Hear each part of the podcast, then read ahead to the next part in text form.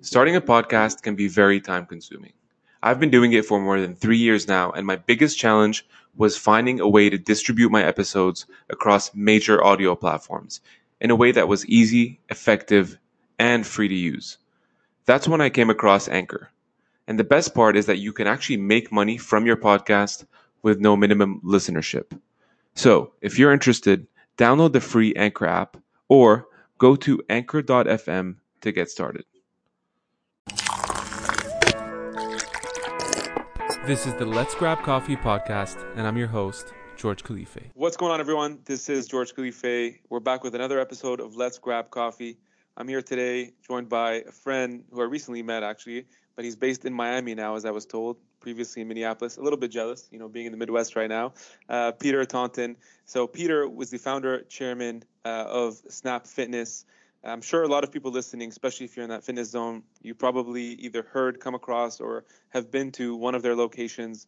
Uh, it's it's you know across worldwide. I think there's it's present in 18 locations. It's a franchise business, more than 2,000 employees. Incredible brand behind this, uh, and also an incredible story behind how this all started. So can't wait to talk to Peter about this. He's also the uh, the founder and chairman of the board of Lift Brands. So basically taking that experience that he's done in building Snap Fitness uh, and helping expand and grow other fitness brands in both the private and the franchise sector. He's done that for about 30 plus years.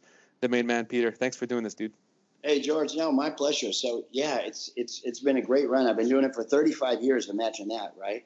Um, and it's been, you know, had you asked me 35 years ago, did you ever think you'd build one of the largest wellness brands in the world? My answer would have been uh, do I think I, I will? No, probably. It's probably un, unlikely because I'm I'm a humble guy, and and so I would have said I doubt I doubt that I will, but I know I'm capable of doing it. Mm-hmm. So that, that's the big difference. I knew that I was certainly capable of building a global brand.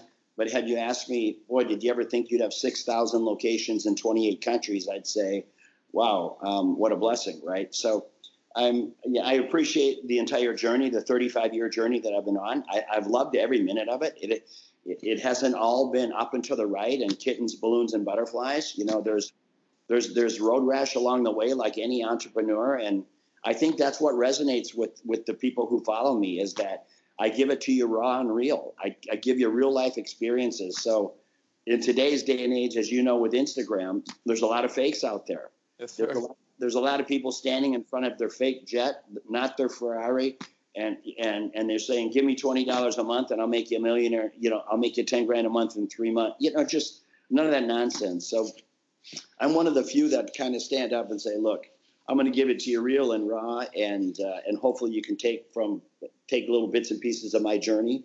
Mm-hmm. And leverage it in a positive way towards your own entrepreneurial freedom. I was listening to one of your things and just talking about this this, whole sort of uh, glamorizing of, of, entrepreneurship as we do see now. Uh, and, I, and, I, heard, you know, one of your stories was uh, I think you worked for your dad's grocery store, so you kind of come from this long line of entrepreneurship. It was probably the, the best education you received in business. So were you always this entrepreneur, or was it because of your father that kind of grit, the hustle, that really encouraged you to get into this whole thing? Well, you know what? I, I, I, I attribute a lot of it to my father. My, my father was, he was the one, the hardest working man I've ever known for real. Right. And, and he had a small grocery store in, in my hometown. And what I loved about my dad is he, nothing was off limits for him. He owned the grocery store, but one minute you'd see him bagging groceries. The next minute you'd see him stocking shelves. The next minute he'd be back in the bakery the next minute he'd be shoveling the sidewalk in a Minnesota winter, right? So look, nothing was off limits, and I think that people, that the people that that worked for him, would just admire that that he's not above anything. He's he's going to get right in the trenches with you, and I, I think that people really appreciate that that type of character. Yeah, that's very interesting. I mean, especially when you think of the, that kind of CEO context.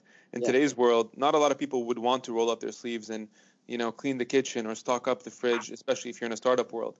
For you, you know, getting into kind of entrepreneurship and seeing that, what, was your dad really your biggest role model in entrepreneurship? Was he always the guy you looked up to? Yeah, he is, and you know what? I share I share a story often about um, my dad. He had this grocery store, and when I was eight years old, he gave me an opportunity to sell popcorn in front of his store. Okay, And I had this little popcorn stand. And I remember one day my dad's walking by me and he's about 30, 40 feet past me. He stops dead in his tracks. Okay, as an eight year old, I'm going to let you know, brother, that's never a good sign, right? so he stops dead in his tracks. He pivots, and I'll be damned if he's not coming right at me, right? So he stops and he says, Hey, Peter, how are sales? And I go, Well, they're not very good, Dad. And he says, Do you know why? And I said, No, it, maybe business is just kind of slow in the store. I'm trying to come up with anything that an eight year old mind can, can come up with, right? He goes, No, son, you're not selling anything because you're not getting out from behind the desk. Get out from behind the popcorn stand. So literally, I got out from behind that popcorn stand, and these people would walk by, and I'd say, Would you like some popcorn? It's I just it's freshly popped, you know, blah blah blah. Well, who could say no to a little eight year old boy who's out there hustling, right? Yeah. So you know, my sales jumped dramatically, and uh, you know, so what what what what did that teach me? Hey, look, you got to go get it. It's not going to come to you. So that's a great lesson at an eight year old. And number two, you, you know what? Just being being being present and and and interacting with adults as an eight year old uh, interacting with you know 30 40 50 year olds it was just great experience for me now i didn't know at the time that it was great experience but as i sit and reflect on it now that was that was the crack in the door that i needed about learning how to communicate with people mm-hmm. and and relate to people yeah, man, you, you bring up a really good point. My mentor always tells me this the same thing as well, especially sort of earlier in my career, being on the sales side, the, the biz dev side, always would tell me, George, nothing ever good comes from sitting at your desk, man. Like obviously, you know, there, there's a portion of that, um, you know, during a, week or whatever. But most of the times, if if if you want to, something to happen, you got to be hustling. You got, you know, you almost have to go above and beyond what everybody else is doing. So I love that point. It's you know it's so true, and I and I'm not here to pick on millennials, but I have three kids who who are millennials, right? And I and my my kids, I tell them, hey, look, for some reason in today's workforce i've never seen anything like it but i see i see kids that graduate from college they come in they say peter you know i want to make $80000 a year. I want to work uh, three days in the office two days at home. I want three weeks paid vacation full medical uh, stock you know and i'm i'm listening to this on and on and on and on and i'm thinking my gosh right? All those things come in time. Yeah. But to come out of college with zero experience and making these high demands I've never seen anything like it. And and then when they and then when they do come in and go to work, they're average. Why? Because they don't they refuse to lean in and give you that little extra extra effort, right? So yeah. I I always tell my kids, hey, look, lean in, chase it down, right? So if you if you can lean in uh, at, at, at your job and ask questions and be a quick learner and go above and beyond. If you can do that, you're in the top 10% of the workforce that's out there today. Make yeah. no mistake about it. Top 10%, but it's yours if you want it. If you just want to be average, be average, and then you're going to end up just like that. You're going to be just an average person, and that's okay too. But don't don't dream about jets and yachts and fancy sports cars being average. It doesn't work that way. Yeah, what's interesting about your story too is I don't think you know in the beginning like you really put in the work. And what I what I appreciate even more is you were never that like it's been 35 years and only up until now after you know you've basically went through the ringer that now you're sort of you know talking about your story sharing your experiences to help other people. Um, when you were because i think you played professional uh, was it squash? Racquetball. Racquetball. So you, you played professional racquetball and at some point in time some opportunity came up at a gym so walk me through that. Like, was it just the yeah. opportune time, or, or were you actually chasing for something there? Uh, you know what? I was. I've been blessed my entire life. So uh, as I sit back and reflect today, I think about all of the little life journeys that the twists and turns that happened in my life, and that's why I'm. I have such a strong faith today because as I reflect, I I I pinch myself and I say, "There's no reason I should be where I am today. There's no reason that I should have." Accumulated a nine figure net worth. That's just unheard of, right? I, I, keep in mind I quit I quit college, George. Right, I quit college my junior year, right? So racquetball put me in a place where it was it put me in an environment that I knew that I loved. I love sports. I had an opportunity to travel around the country. I love that. And there was a club that was failing, and I remember having a conversation with the five owners of the, at the time, telling them, "Look," and this was the club that I played at every day as as a young kid, learning how to play the game. So when I was in that club for four, five, six hours a day, I would watch the manager, right? So I knew what he was doing or what he was not doing because I was there every day, right? So anyway, before I moved to Orlando, Florida, I, I, had breakfast with a couple of the guys, and I said, "Look, as long as you have that guy running your club, you're going to continue to lose money. I just want you to know that he's not your guy, right?" And then as I left, I said, "Look, if you guys ever want to turn this club around, give me a call." Year and a half later, my phone rang. Who was it? The owners, and they said, "Peter, here's what we'll do. You come back and you run this club." And if you could turn this club around, we're going to pay you $16,000 a year. That's right, George. That's not a typo. 16,000, one six, right? That's, I don't, I don't know if that's poverty, but you can for damn sure see poverty from there, right? So they, but they said, hey, look, if you turn it around, we'll let you buy us out with the profits that it generates. So that was my opportunity. They didn't know. You know what? I had the heart of a lion. I had nothing to lose. I remember my first question, what is the what's my marketing budget, right? They said, uh, maybe you didn't hear us. We've been feeding this thing 200,000 a year um, eh, for the last five years. Every every year we got to kick in 200,000 just to pay the bills. So there was no budget. So I went around the community and I bartered. I, I went into the carpet store and I said, look, I don't have money, but I have but I have memberships. So I'd like to trade you memberships for carpet. Mm-hmm. And I started in the lobby because I said, you know, the first time people walk in the door, I want them to see this new club. I want them to know that I cared, right? Well, the, the rest the rest is history. In five years, I took a club that was losing two hundred thousand to making two hundred and fifty thousand, and it was purely by this young guy working hard, actually caring about the business, trying to know every member by name, right? And that's just it resonated with that community and that was my springboard and i was fearless because when you start with nothing george you're fearless so i knew what the bottom felt like because i lived there right yeah. so i said look as soon as i got half the debt paid down i went right back to the bank. And i said i'd like a loan. They said what for? I want to build another club. Right? And they looked at me like i was crazy. But I said, look, you know, I know how to do this. So I built, I ended up building six clubs over the over the next 20 years, sold them all, and and then was was you know I hate to I hate to use the word retirement, but I was semi-retired. I, I like the word transitioning. I was transitioning into something of what I didn't know what yet, and that's and that when I had that moment of reprieve, where sometimes, like you say, you can take a step back and take a deep breath and say, okay, what's next for me? That's when the idea of Snap Fitness came about. I said, you know what? I'm, I'm going to build a smaller club. It's, it's not going to have swimming pools and climbing walls and daycare and aerobic classes and racquetball courts. So suddenly, this club was like three to five thousand square feet. Mm. Well, the rest is history. The unit level economics fell right in place, um, and I, I was one of the fastest growing uh, health and wellness brands in, in the country. One year, believe it or not, George, I opened 377 new clubs in one year.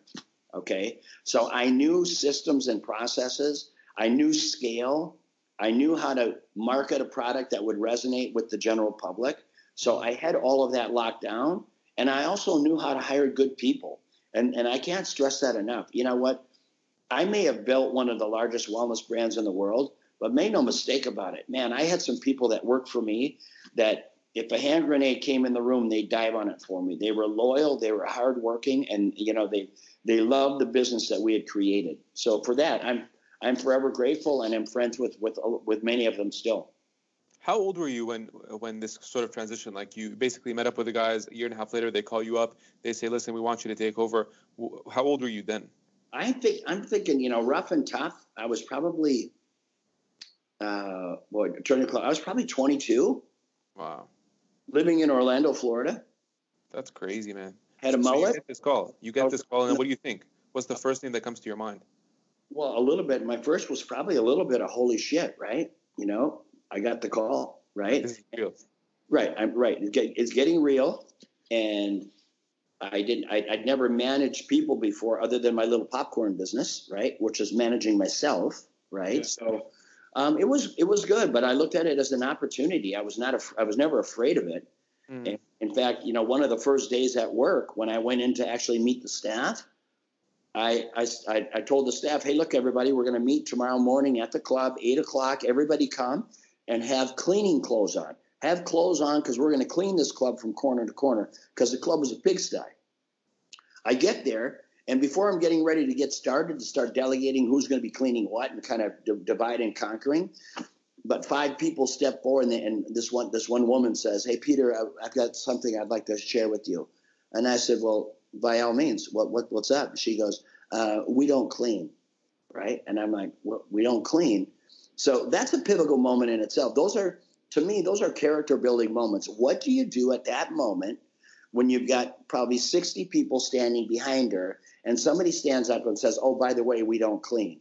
So my first reaction was, and you know what? You also don't have a job. And I pointed to the door, right? Now, that for me, I was scared shitless. I didn't even know who I'd fired, to be honest with you. In fact, about an hour later, I said to the assistant manager, who was it that, that I just sacked anyway, right? So, you know, it was just a couple of aerobic instructors and some trainers and whatnot. But it didn't matter. It didn't matter. The message across the bow was, hey, look, you know what, everybody? We are sick and tired of being average. If we're not going to be average anymore. So we're going to lean in and we're going to work hard. We're going to make people feel special. We're going to make them feel loved. We're going to deliver on our promise. And that's how we're going to grow this business. And anyone who's not part of that, there's the door, right? It worked. Okay, it worked, and and that's and that's my model today. Look, whatever I'm going to do, I'm going to try to be better than anyone else at it. Period. I'm getting ready to launch a CBD oil company here in about a month. My goal, I want to be better than anyone else at it. Period. End of story. Yeah, I mean, I love that sort of competitive drive. It seems to me too, even at a young age, you're always resourceful. Like I was listening to a podcast this morning that that said, I think people complain about having a lack of resource re- or resources, but I feel like if you look at any successful person, it's always about you know being the most resourceful that you can be and leveraging what you have in the moment. Like right. you go to the carpet carpet store and kind of bartering you know memberships just to to get your your place cleaned up. I think that's a, that's a prime example. And so, how did you like? Did you instinctively know this this stuff? I mean, it sounds crazy because you've never had like the the formal education per se. The, the previous business which you exited successfully was the popcorn business. Like it just seems yeah seems crazy. This was like intuitive for you. It's uh, intuitive, and you know what? I always say uh, I, would rather be, I'd rather be street smart than book smart any day. Okay. 100%. And, and that's what I am. I'm, I'm, I'm a street fighter, right? So I'm, I'm very innovative. I'm an innovative thinker. I can see, I can, I can anticipate problems and, and, and figure out ways to avoid them. Um, so, uh, you know, I've always been very, very fortunate that way. But, but honestly, going in and, and, and being, and just having hat in hand, mm. coming in like you're going to be some slick fast talking sales guy. I just said, hey, look, I'm managing this health club up the road and I need carpet. And I don't have money, but I have but but I have memberships. And I you know, I'll, and I told them I'll set up individual programs for all of your employees. We'll make it fun. We'll do. You know, I mean, I, I just said this is what I'll do for you, and I delivered on my promise. And every time I delivered on my promise, I would go to other people. Keep in mind, I went, I didn't just go to one carpet store. I went to every carpet store. I went to every painter, every electrician, all right? Because we need to rewire fixtures. And so nothing was off the table. But I would tell them, hey, look, this is what I did for so and so over at Florida Ceiling Store. And if you don't, and you know what, you don't need to believe me. Call him and ask him what I did for him.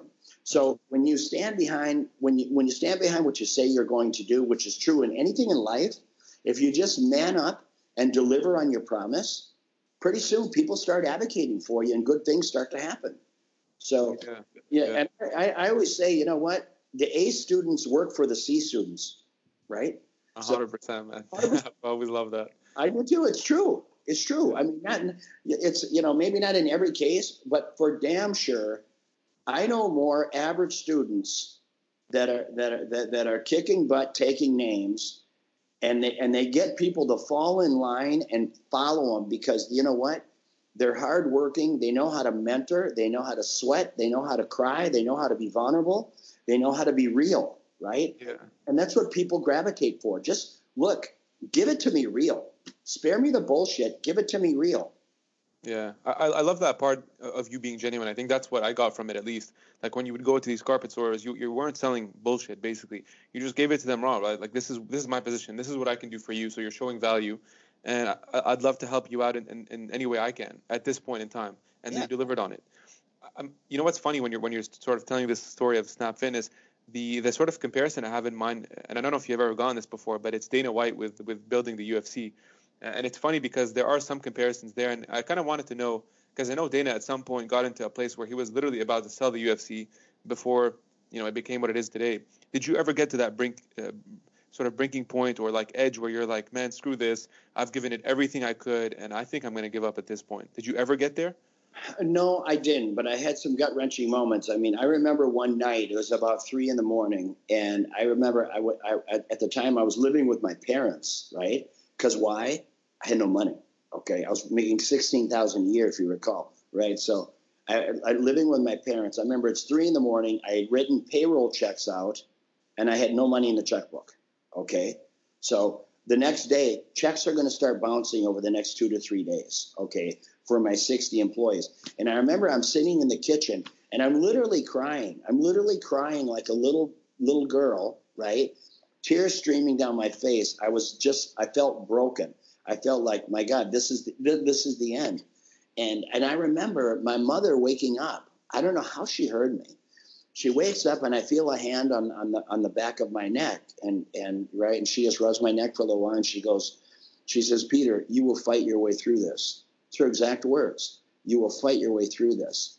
And I kind of and then and then she went back off to bed. That's all she said. And she went back off to bed. And it was I got so I gathered my composure and I said, you know what? That's what that's what you're going to do, Peter.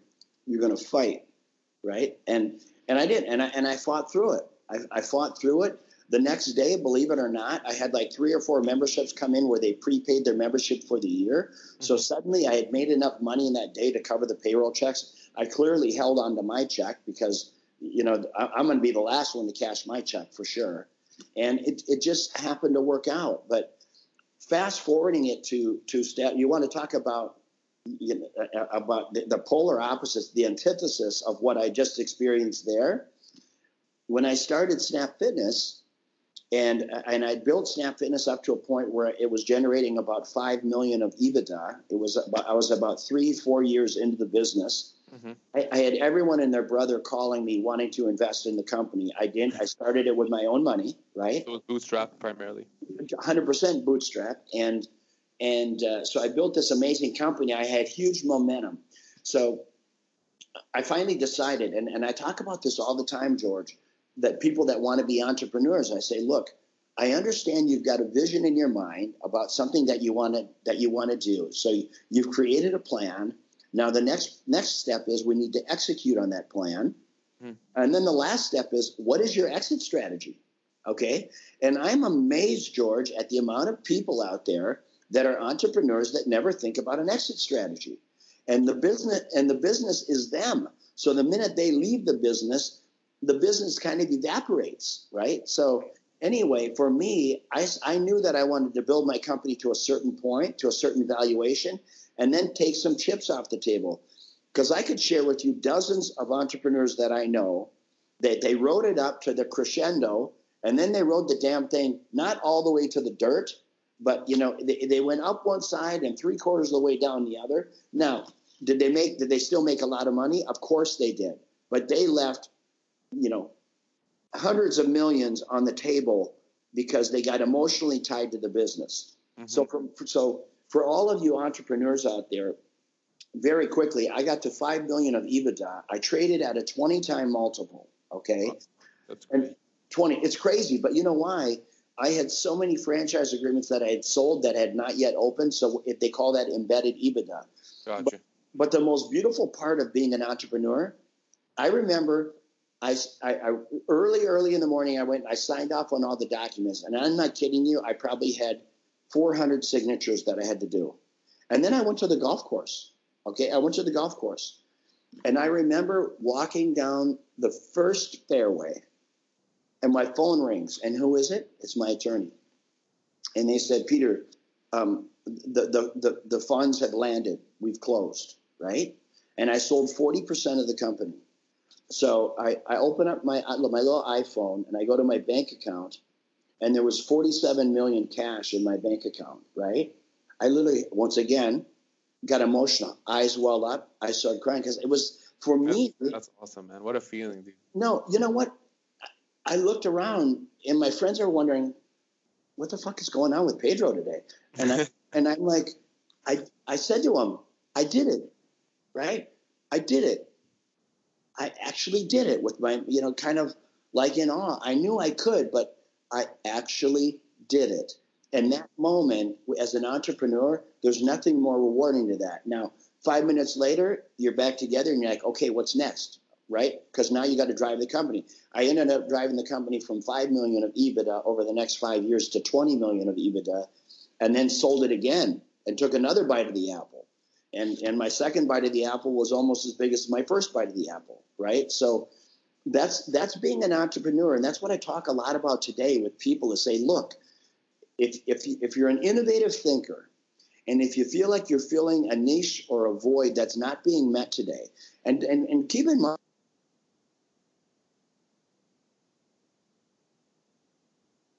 then then then do it, right? I mean, it happens all the time. But I, I said, look, getting in is one thing, but getting out is the other side of being an entrepreneur. Yeah. If you write it into the dirt, what have you done? You haven't done a damn thing, right?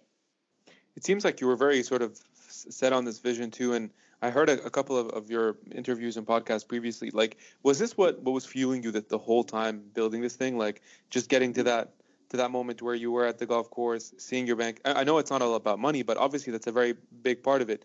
Um, and just getting to that stage where you're like, shit, I actually did this. Like this, this actually happened right now. So, yeah. was that was that always fueling you? Like, especially the, the tough times, like when you when you sort of reminisce. Is that what you would always visualize for yourself?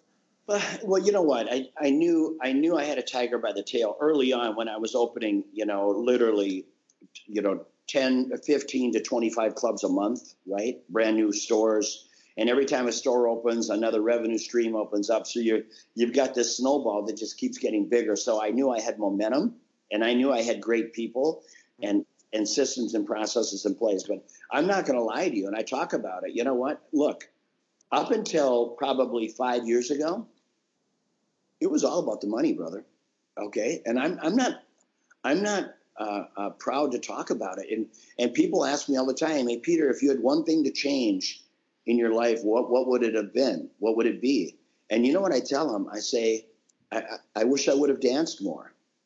And what I mean by that is, I sacrificed so much along the way.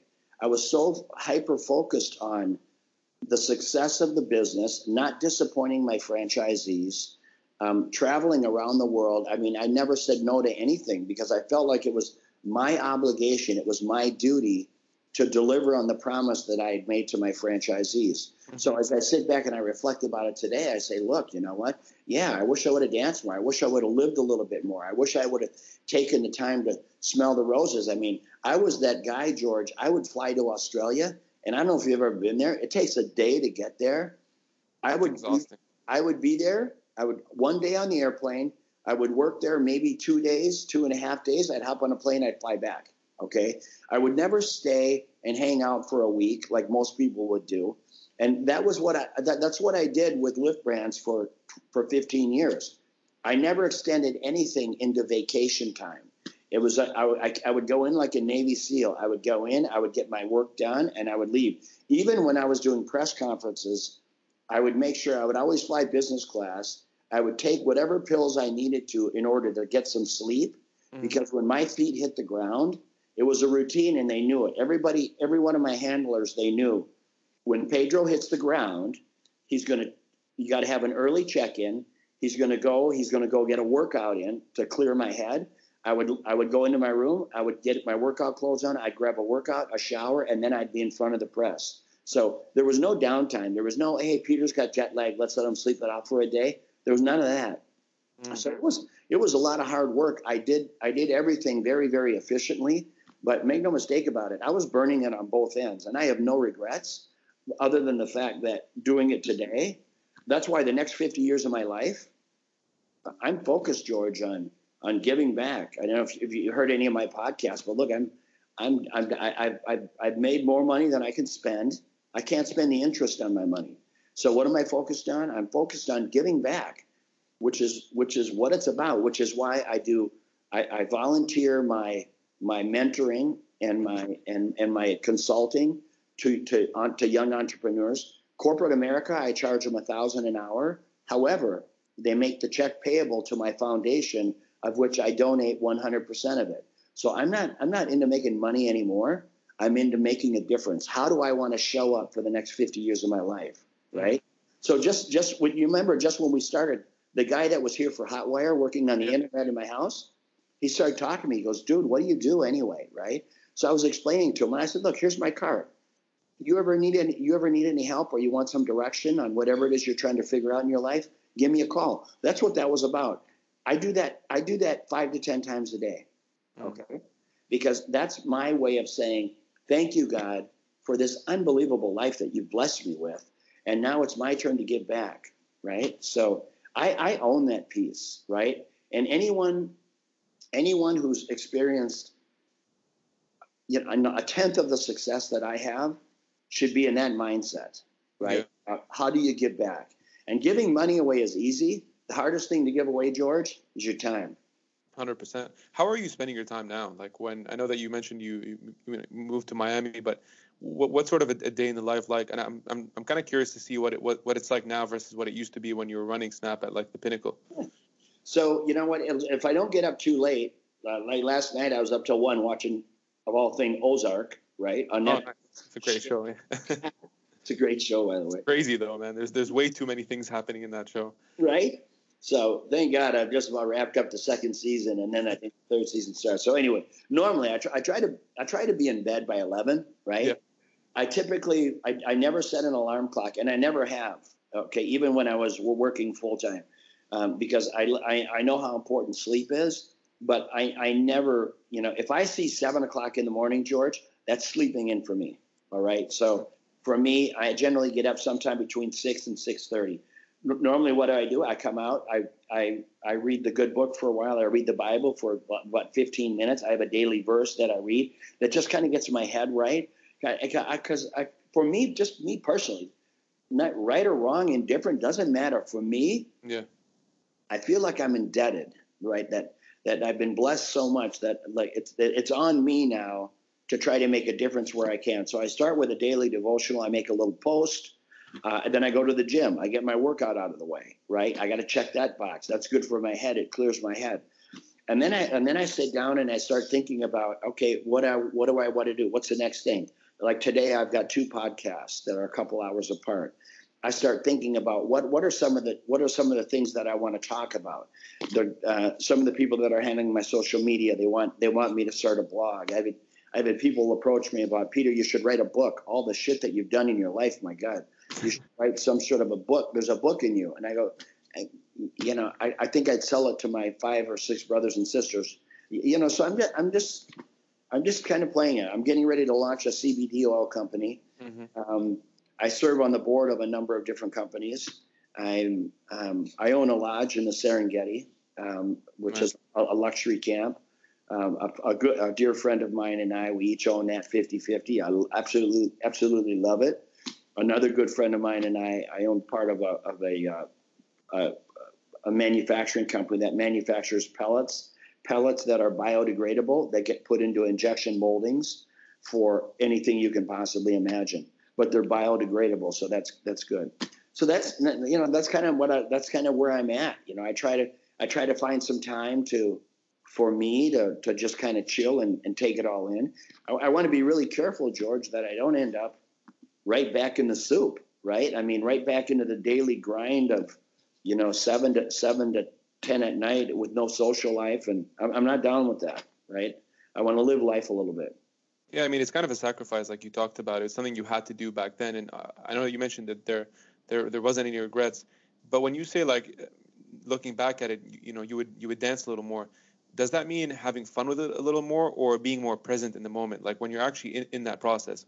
Both. Yeah, yeah, both, uh, uh, George. It was, you know what I mean. Just, uh, just stopping and chilling a little bit. Like, mm. my gosh, Peter, I mean, you're going to fly all the way to Australia and you can't stay an extra couple of days and just, you know, experience the culture, you know, that, or, you know, just, you know, experiencing life and some of the fruits of the work that I was doing, right? It's, I had a difficult time doing that. And I, and I think, honestly, I learned that from my father because my dad would get up in the morning, he'd get up at dark and he'd go to bed at dark, right? And I watched him do that. Now, God bless him, right? He's trying to feed seven kids, right, a, in a small grocery store. So I get it. You do you do what you got to do, but yeah, for me that that would be it. Just to, just to have a little bit more balance in my life with my family, with my friends, with my work.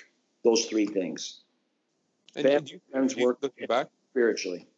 Yeah, yeah. And I'm just kind of curious, like when you were building this, um, what was the proudest moment? Like, was it being on that golf course? Like, if you were to look back, pick that one moment that you were super proud.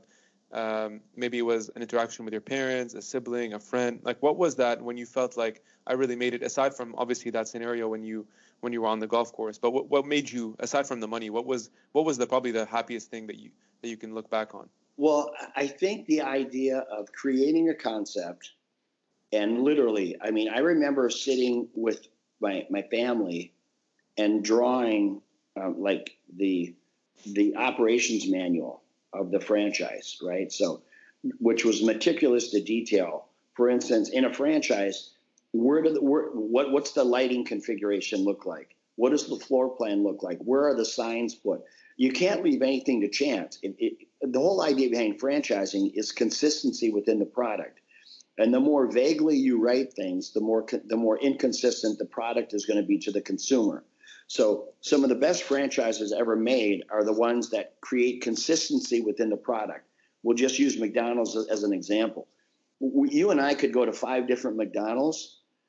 We may have a different dining experience, meaning the, the person at the drive through may have not the right personality, mm-hmm. but make no mistake about it, that burger is going to taste the same.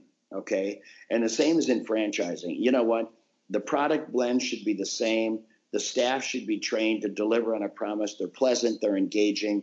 So, you know, for, for me, those are those are those moments are, are really thought provoking. The whole thought behind creating the manual, um, creating the sales guide, then going to the market and actually selling it and having the dogs eat the dog food, having people look at the product and say, I'm willing to give it a go. And keep in mind, when I came to market with my product, I was selling enough memberships in 90 days to cash flow the business for the year. So the validation was off the charts. So, you know, I had no problem selling. I was taking orders, I wasn't selling. You follow me? So yeah.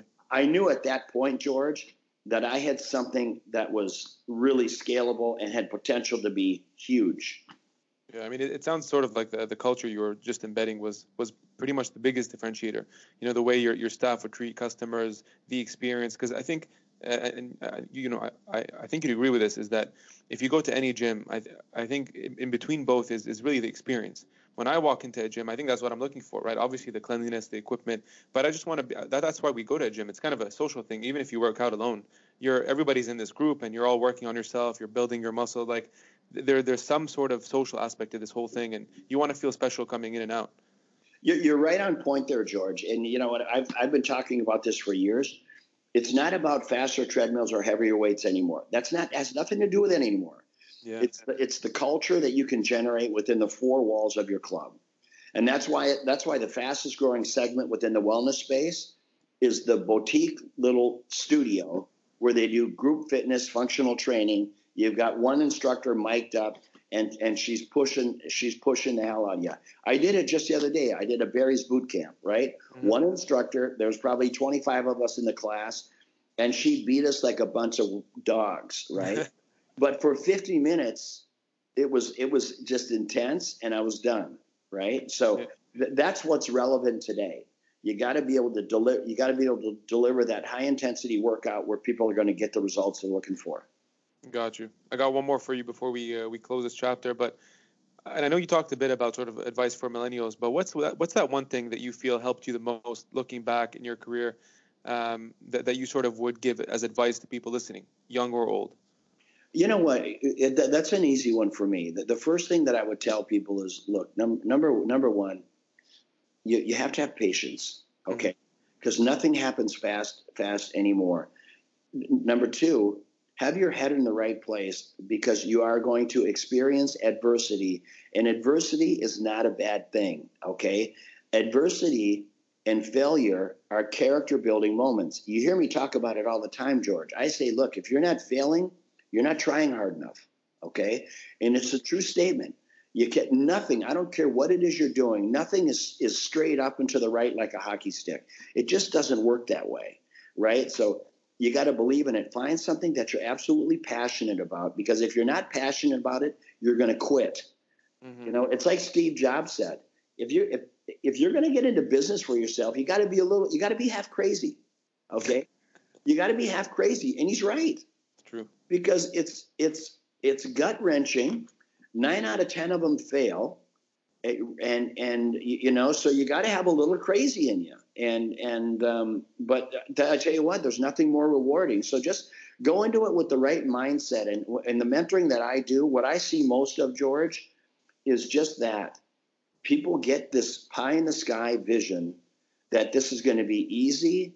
They create this fancy spreadsheet where every year the money just keeps you know adding 10 20 30% a year year over year you know it's it, spreadsheets they're easy to make but you know they're hard to execute on right so it's just it's just my word of advice is look you just got to have the guts you got to have the stomach for it and just be tenacious don't quit I love it. I love it. Well, thanks so much, man. Thanks for being here, Peter, and uh, just kind of sharing that experience, the story, the insight. I'm sure a lot of people will find this of value, man, including myself.